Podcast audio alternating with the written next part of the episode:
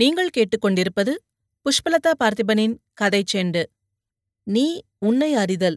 ஒரு மரத்தடியில ஞானி ஒருத்தர் தியானம் செய்துகிட்டு இருந்தாரு விடியகால நேரத்துல அங்க வந்த இளைஞன் ஒருத்தரு அந்த ஞானியோட தியானத்தை கலைச்சிட்டாரு. கண் விழிச்ச ஞானி எதிரில நின்னுட்டு இருந்த இளைஞன அமைதியோடும் ஆச்சரியத்துடனும் பார்த்தாரு. அந்த இளைஞன் கொஞ்சம் படபடப்பா ஞானி கிட்ட பேசினாரு. ஐயா இரவு என்னோட கனவுல கடவுள் வந்தாரு.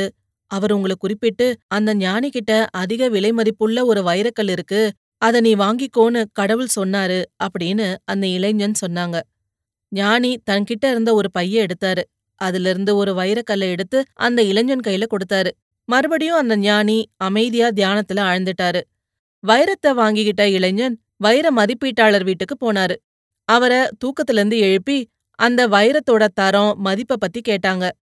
வைரத்தை சோதிச்சு பார்த்த அந்த மதிப்பீட்டாளர் அந்த இளைஞன்கிட்ட சொன்னாரு இது தோஷமில்லாத ராசியான வைரம்.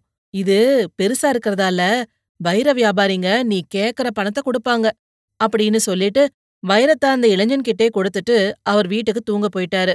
அப்புறம் அந்த இளைஞன் அந்த வைரத்தை எடுத்துட்டு போய் ஒரு பெரிய பணக்காரரான ஒரு வைர வியாபாரி கிட்ட அதை காமிச்சாரு. இது ராசியான வைரம். நீங்க விக்கிறதா இருந்தா சொல்லுங்க. நானே இந்த வைரத்தை வாங்கிக்கிறேன். நீங்க எவ்ளோ கேட்டாலும் தங்கமாவோ இல்ல ரொக்கமாவோ நானே குடுக்கறேன் அப்படின்னு அந்த வைர வியாபாரி அந்த இளைஞன் கிட்ட சொன்னாரு. அந்த இளைஞன் இது விக்கிறதுக்கு இல்ல அப்படின்னு சொல்லிட்டு அவர்கிட்ட இருந்து அந்த வைரத்தை திரும்பி வாங்கிட்டு நேரா ஞானி கிட்ட போனாங்க. அந்த ஞானி இன்னும் தியானத்திலே இருந்தாரு.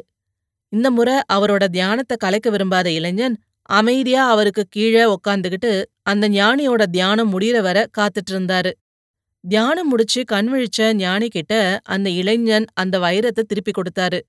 ஆச்சரியமா அந்த இளைஞனை பார்த்த ஞானி கிட்ட அந்த இளைஞன் அமைதியா பேசினான் நீங்க தந்த இந்த வைரம் ரொம்ப மதிப்புள்ள வைரம். நான் கேட்டதுமே நீங்க எந்த ஒரு மறுபேச்சும் சொல்லாம என்கிட்ட கொடுத்துட்டீங்களே அதுக்கு என்ன அர்த்தம் ஐயான்னு கேட்டாரு. இந்த வைரத்தை விட விலை மதிப்பு மிகுந்த வேறதோ ஒரு பொருள் உங்ககிட்ட இருக்கிறதா தானே அர்த்தம். அந்த பொருளை எனக்கு தாங்கல அப்படின்னு பணிவா கேட்டுக்கிட்டாரு அந்த இளைஞர். ஞானி அமைதியா சிரிச்சாரு.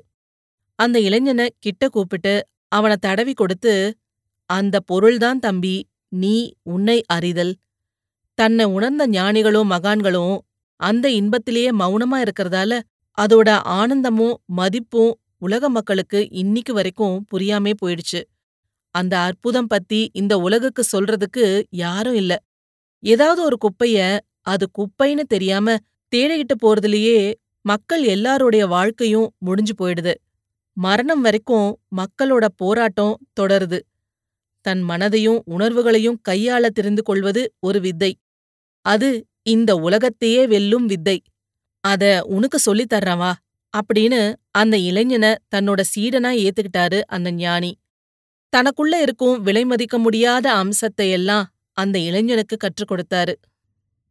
நீ உன்னை அறிதல். இது போன்ற பல சுவாரஸ்யமான கதைகளை கேட்க கதை செண்டு சேனலை லைக் பண்ணுங்க கமெண்ட் பண்ணுங்க. மறக்காம சப்ஸ்கிரைப் பண்ணாதவங்க சப்ஸ்கிரைப் பண்ணிடுங்க. நன்றி.